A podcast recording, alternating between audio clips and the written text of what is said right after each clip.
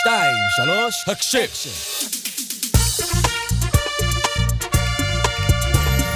אתם מאזינים להסכת הרשמי של צה"ל. החוויה של אדם מגמגם מלווה לעיתים בתחושת בושה, איזשהו חוסר אונים. במכון לשמיעה ודיבור של צה"ל מטפלים בדיוק בזה. טיפולים קבוצתיים ואישיים מועברים במכון על ידי קלינאית התקשורת, עדי גולומביק, שמסייעת לחיילים מיחידות שונות להתמודד עם הלקות. גולומביק מתמחה בבעיות בשטף הדיבור, גמגום, ובהתמודדות עם הקושי היומיומי בשגרה הצה"לית ובכלל. אז הקשיים של אדם שמגמגם, לא רק בצה"ל, כן, בכל מקום יכולים להתבטא בזה שקודם כל גמגום זו תופעה שהיא אה, רחבה יותר מרק הפרעה בשטף הדיבור. אם מסתכלים עליה, אפשר להסתכל עליה אולי כמו על קרחון, אה, שיש את החלק שיש מעל פני המים, שזה מה שאנחנו אולי רואים ושומעים, שזה בעצם חוסר שטף בדיבור, אה, שיכול להתבטא בכל מיני אופנים. ומתחת לפני המים יש חלקים שאנחנו לא תמיד רואים ומודעים אליהם, שהאדם שמגמגם אולי מודע אליהם ויודע אותם, שזה יכול להיות לפעמים תחושה של בושה בגלל הגמגום והימנעויות מדיבור. או ממילים מסוימות. וכאן יכולה להיות בעצם ההשפעה גם על אנשים בכלל וגם על אנשים שמשרתים כרגע בצבא. אה, בעובדה שבעצם אם אתה אם אתה נמנע ולא אומר את מה שאתה רוצה להגיד או נמנע מסיטואציות חברתיות מסוימות בגלל הגמגום יכולה להיות לזה השפעה על איכות החיים שלך.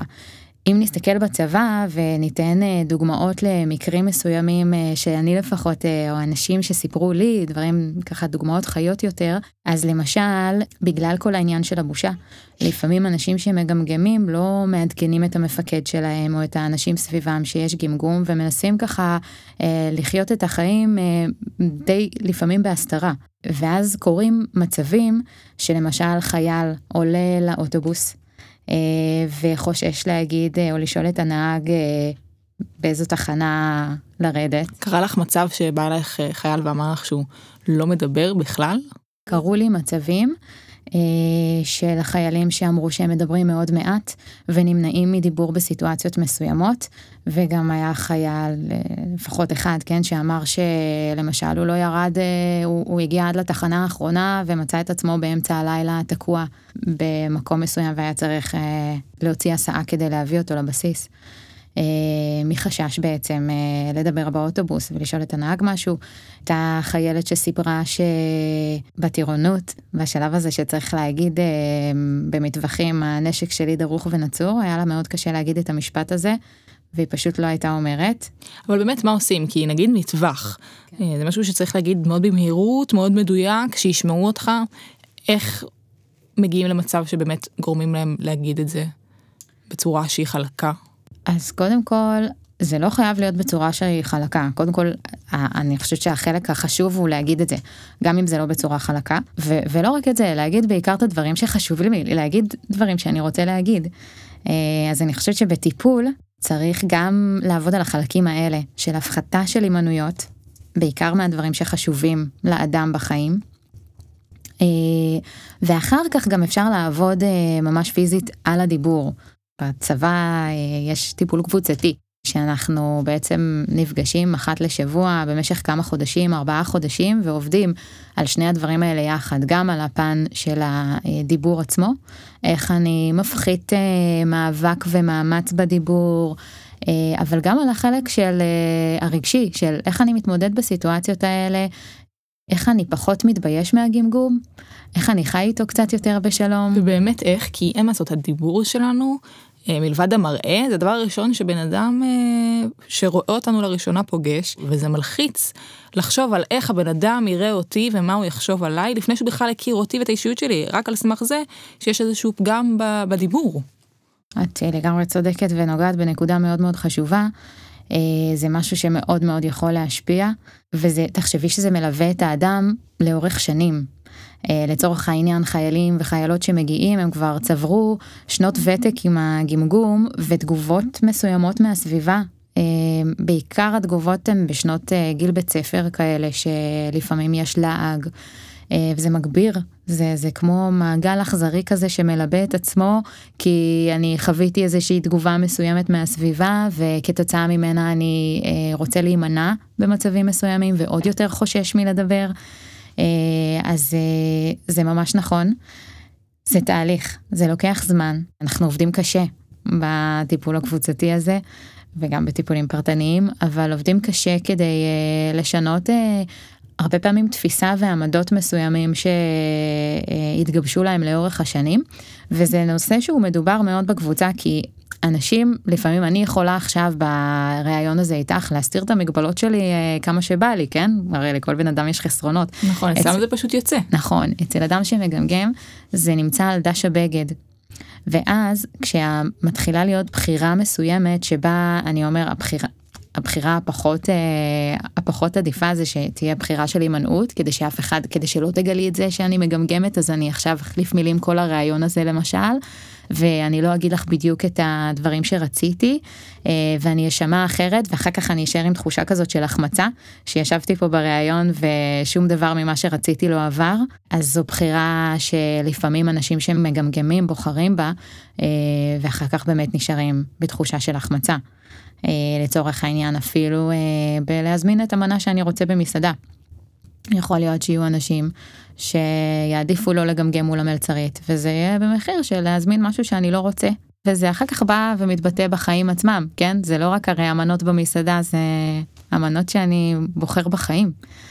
אז uh, המטרה העיקרית של הקבוצה שלנו ושל הטיפול uh, הוא לא להגיע לגיל 120 עם תחושה של החמצה שלא עשיתי דברים שרציתי בגלל הגמגום. את מרגישה שהקבוצה עוזרת יותר לטיפול, למסע הזה שבעצם את עוברת עם, ה, עם החיילים? לגמרי. כי מה? אה, טיפול קבוצתי זה טיפול שיש בו כוח עצום. Uh, ההשפעה של החיילים והחיילות אחד על השני היא משמעותית ומהותית. זאת אומרת, אני יכולה, לצורך העניין, אה, לדבר אה, עם חייל, כן, גם עם גישות אה, מעולם הפסיכולוגיה, ולעשות הפחתה של הימנויות, ו... אבל ברגע שהוא יראה חייל אחר או אדם אחר, שעושה דברים או מתנהל עם הגמגום באופן שהוא שונה משלו, ואולי אפילו... אה, יותר, אה, יותר אה, יעיל עבור החיים שלו, יותר אה, זורם ומאפשר לו יותר דברים, אז כשהוא יראה את הדוגמה החיה הזאת מול עיניו, זה יהיה משהו שהוא, אה, יהיה לו אימפקט הרבה יותר גדול. אה, אני יכולה להגיד שבאחת הקבוצות, היה חייל אה, שבקושי נמנע מדיבור, אבל הגמגום שלו היה משמעותי יותר, זאת אומרת הוא עשה כל מה שהוא רוצה בחיים, לא הייתה לו הרבה הימנעות, וחייל אחר שהיה לו גמגום מאוד מאוד קל, אבל נמנע המון.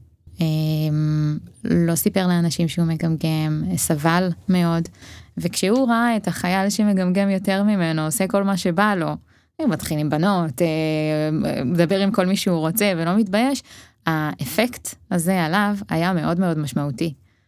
איך מתאימים לכל אחד את הטיפול הטוב ביותר? איך, איך את מזהה את זה? אה, אז קודם כל יש את המפגש הראשוני הזה שהוא לא מפגש קבוצתי, לא ישר מצטרפים לטיפול קבוצתי. אם יש חייל שזקוק למשהו פרטני כהכנה לפני הקבוצה אז הוא מקבל את זה. אה, כולל אם אחרי הקבוצה אני רואה או תוך כדי הקבוצה אני רואה שלמישהו מאוד מאוד קשה להיות במקום הזה של החשיפה והוא עוד לא ערוך ומוכן לזה אז אני פונה אליו ואני מציעה לו להגיע באופן אישי ופרטני כדי שהוא כן יקבל את מה שהוא צריך. אמ, אז אז זה ממש אה, זה מצריך אה, הקשבה קודם כל הקשבה במפגש הזה למה שהבן אדם מבקש ורוצה וצריך. וניסיון להתאים לו וכל הזמן לבדוק זה מתאים זה בסדר זה עובד לך זה, זה רגישות למי, ש, למי שנמצא שם בטיפול. תני לי טעימה ככה מהמפגשים שלכם מה אתם עושים שם. אז כמו שאמרתי, אנחנו גם עובדים אה, על הדיבור עצמו. קודם כל, כדי לעבוד על הדיבור אנחנו צריכים להכיר מה קורה. לכל אחד יש דפוס גמגום שונה, ובחוויה של אדם שמגמגם, הוא לפעמים חלק מהאנשים שמגמגמים יכולים להסתובב שנים עם גמגום מבלי ממש ממש להכיר מה קורה בזמן שהם מדברים. כי זה רגע, אם נחשוב על זה, זה רגע שהוא מאוד מאוד לא נעים עבור אדם שמגמגם. אם אמרנו קודם תחושות של בושה, של תסכול, זה בדרך כלל לא דברים שאתה רוצה לחוות אותם אה, לעומק.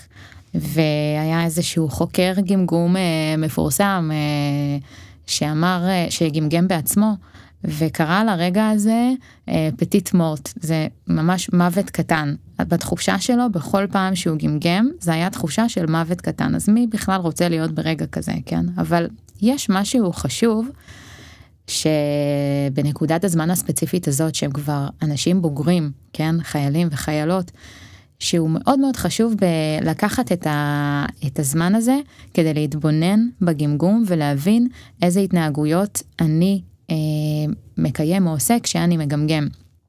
ולצורך העניין אנחנו מפרידים את זה להתנהגויות שהן אה, התנהגויות שקשורות בדברים אה, שהצטרפו אל הגמגום עם השנים והתנהגויות שהן ממש אה, התנהגויות ליבה של הגמגום.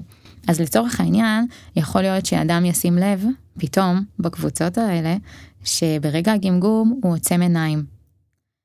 וזה עושה משהו משמעותי לתקשורת אם אני עכשיו אדבר איתך ואני אגמגם וגם בזמן שאני מגמגמת ויש לי חוסר שטף אני נתקעת בדיבור אני גם אעצום את העיניים אז זה יעשה משהו לתקשורת בינינו. נכון זה איזשהו ניתוק בעצם. נכון נכון עכשיו אפשר להבין את הניתוק הזה כי אמרנו לפני רגע שזה רגע שהוא מאוד לא נעים אבל מצד שני אה, זה מניעה מן הרגל כזה. שעכשיו כל פעם שאני אגמגם אני גם אעצום את העיניים אז אנחנו מתחילים לשנות הרגלים כאלה שהופכים את התקשורת לפחות זורמת. ולאט לאט אנחנו מפחיתים כל מיני התנהגויות, גמגום יכול להיות מלווה בתנועות לוואי מסוימות. נגיד חיילים שאומרים שמפריע להם שבזמן הגמגום הם גם מוסיפים איזושהי תנועה של היד או תנועה באזור הגפיים, אה, ברגל, בידיים, אה, יכול להיות גם צקצוקים כאלה בלשון וקולות לוואי. אה, אז את הדברים האלה יחסית קל להפחית דרך זה שאנחנו בכלל שמים לב למה קורה כאן ברגע הגמגום, ותשומת הלב הזאת היא משמעותית בשביל לשנות את דפוס הגמגום. ולאט לאט אנחנו מפחיתים, ברגע הגמגום יש הרבה, הוא לפעמים אצל חלק מהאנשים מלווה בהמון מאבק, בלחיצות כאלה ובהחלפות של מילים, אז אנחנו לומדים איך, אה, איך להפחית את המאבק. אה, ולהפוך את התקשורת ליותר פתוחה, זורמת אה, ונעה קדימה זה כל הזמן תעסוקה במה אני אומר, איך אני אומר את זה, איך אני מוריד את המילה הזאת, מחליף במילה אחרת שיותר קל. כל הזמן הראש עובד על, על איך אני מדבר, ואת כאילו מנסה לנתק את זה. נכון. ופשוט שזה יהיה הרבה יותר אה, ספונטני. טבעי והוא. נכון. הבן אדם שאומר את זה. נכון, נכון. אנחנו מתאמנים על לדבר בלי להחליף מילים. לצורך העניין, למי שרוצה, כן? כל אחד בוחר לעצמו דברים אחרים, כל אחד שם לב לדברים מסוימים בגמגום שלו ובוחר לעצמו דברים אחרים, זה שזה קבוצתי זה לא אומר שזה לא הופך להיות אינדיבידואלי כזה אה, ומותאם אישית לכל אחד. אה, אז הם בוחרים ומתרגלים כל אחד את הדברים שהוא רוצה, שחשובים להם, אה, ועושים, עובדים, עובדים קשה בקבוצות האלה. כי זה גם זה גם החלק הזה של באמת לעבוד על הדיבור ועל התקשורת וגם uh, על ההרגשה.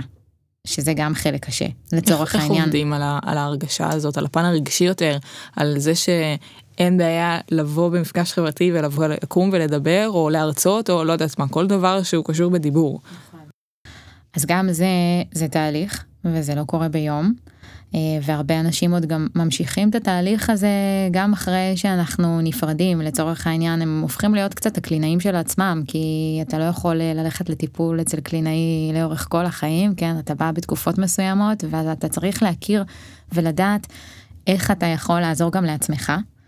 אה, אז בהקשר הזה אנחנו זה זה עם גישות מעולם הפסיכולוגיה גם קלינאי שמטפל בגמגום.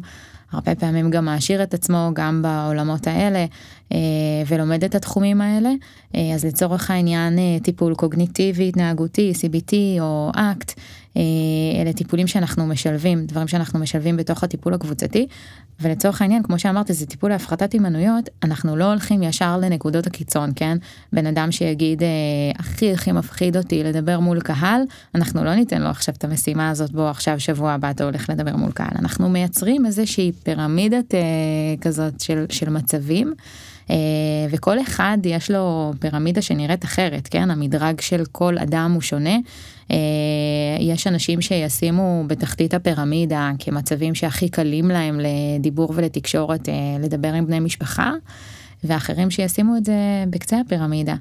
אחרים שיש כאלה שההורים שלהם אפילו לא יודעים שהם מגמגמים, איך? לצורך העניין. יש תופעה שנקראת covert stuttering או covert stutter אה, שזה גמגום סמוי.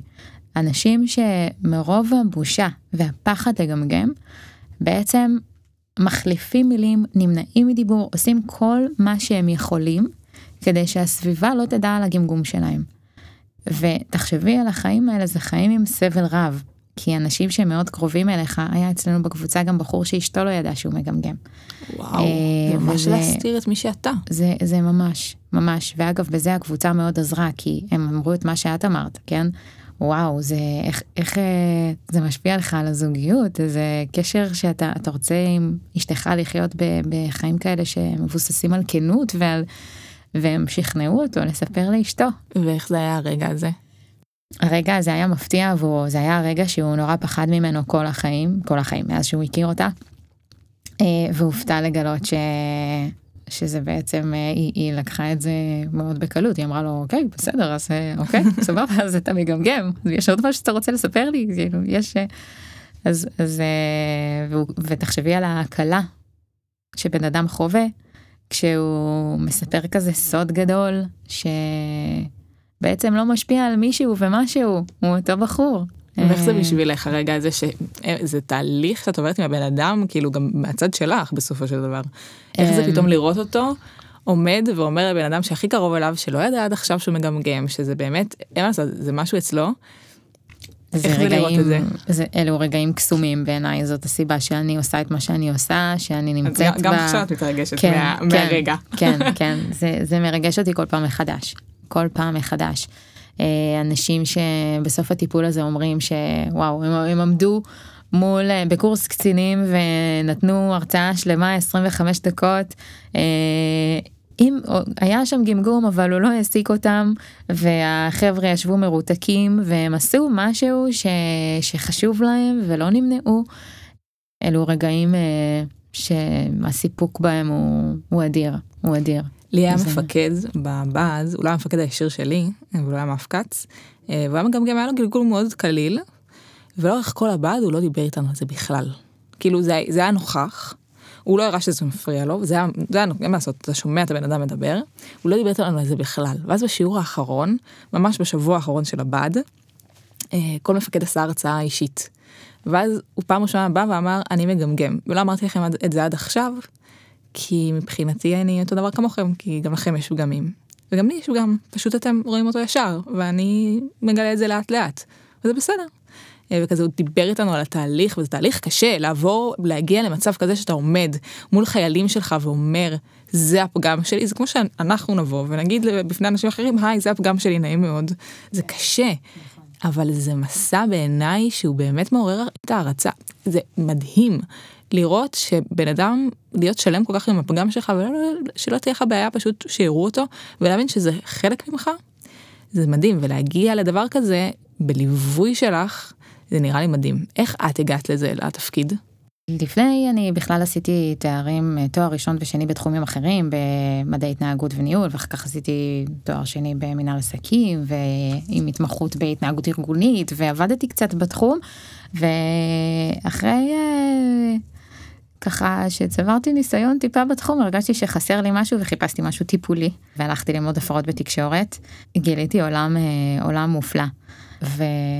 ואיכשהו אה, ככה מתישהו היה צריך קלינאית אה, תקשורת בצבא וחברה שלי בדיוק עבדה שם במכון שמיעה זה המכון שלנו זה מכון שמיעה ודיבור הוא נמצא בחרב צריפין ומגיעים לשם חיילים גם לטיפולי אה, קול גם לטיפולי טיפולים בגמגום בהפרעות בשטף הדיבור וגם לבדיקות שמיעה אז הבנתי שצריך מישהו ולפני שש שנים הגעתי. ואיך חיילים בעצם מגיעים אלייך הם פונים אלייך? אז אה, לא הם לא פונים אליי ישירות הם קודם כל צריכים לבקש הפניה מרופא היחידה שלהם ואחרי שהם מקבלים הפניה הם יכולים לפנות אלינו כבר אה, ומתואם להם תור לפגישה כזאת רישיונית ואחר כך אה, משתלבים בטיפול. לא יצא לך פעם אחת אולי שאת פתאום ראית מישהו והזמנת אותו לקבוצות האלה? קרה שקרה שחייל שמגמגם הגיע לבדיקת שמיעה ואז אחת הקלינאיות האחרות אמרה שיש טיפול בגמגום אבל בצה"ל ואז אה, אותו חייל שמח אבל בדרך כלל אני אני לא עושה את זה אני לא מתערבת זאת אומרת יכול להיות שאדם מגמגם לא צריך נכון. טיפול אז אה, אז אני אף פעם לא זאת אומרת אה, אני אני לא אומרת את זה בעצמי. יש הרבה אנשים שמגמגמים ולא הולכים לטיפול וזה בסדר גמור. אחוז אחד מהאוכלוסייה המבוגרת מגמגם זאת אומרת אחד מכל 100 איש מכל 100 חיילים הוא חייל שמגמגם.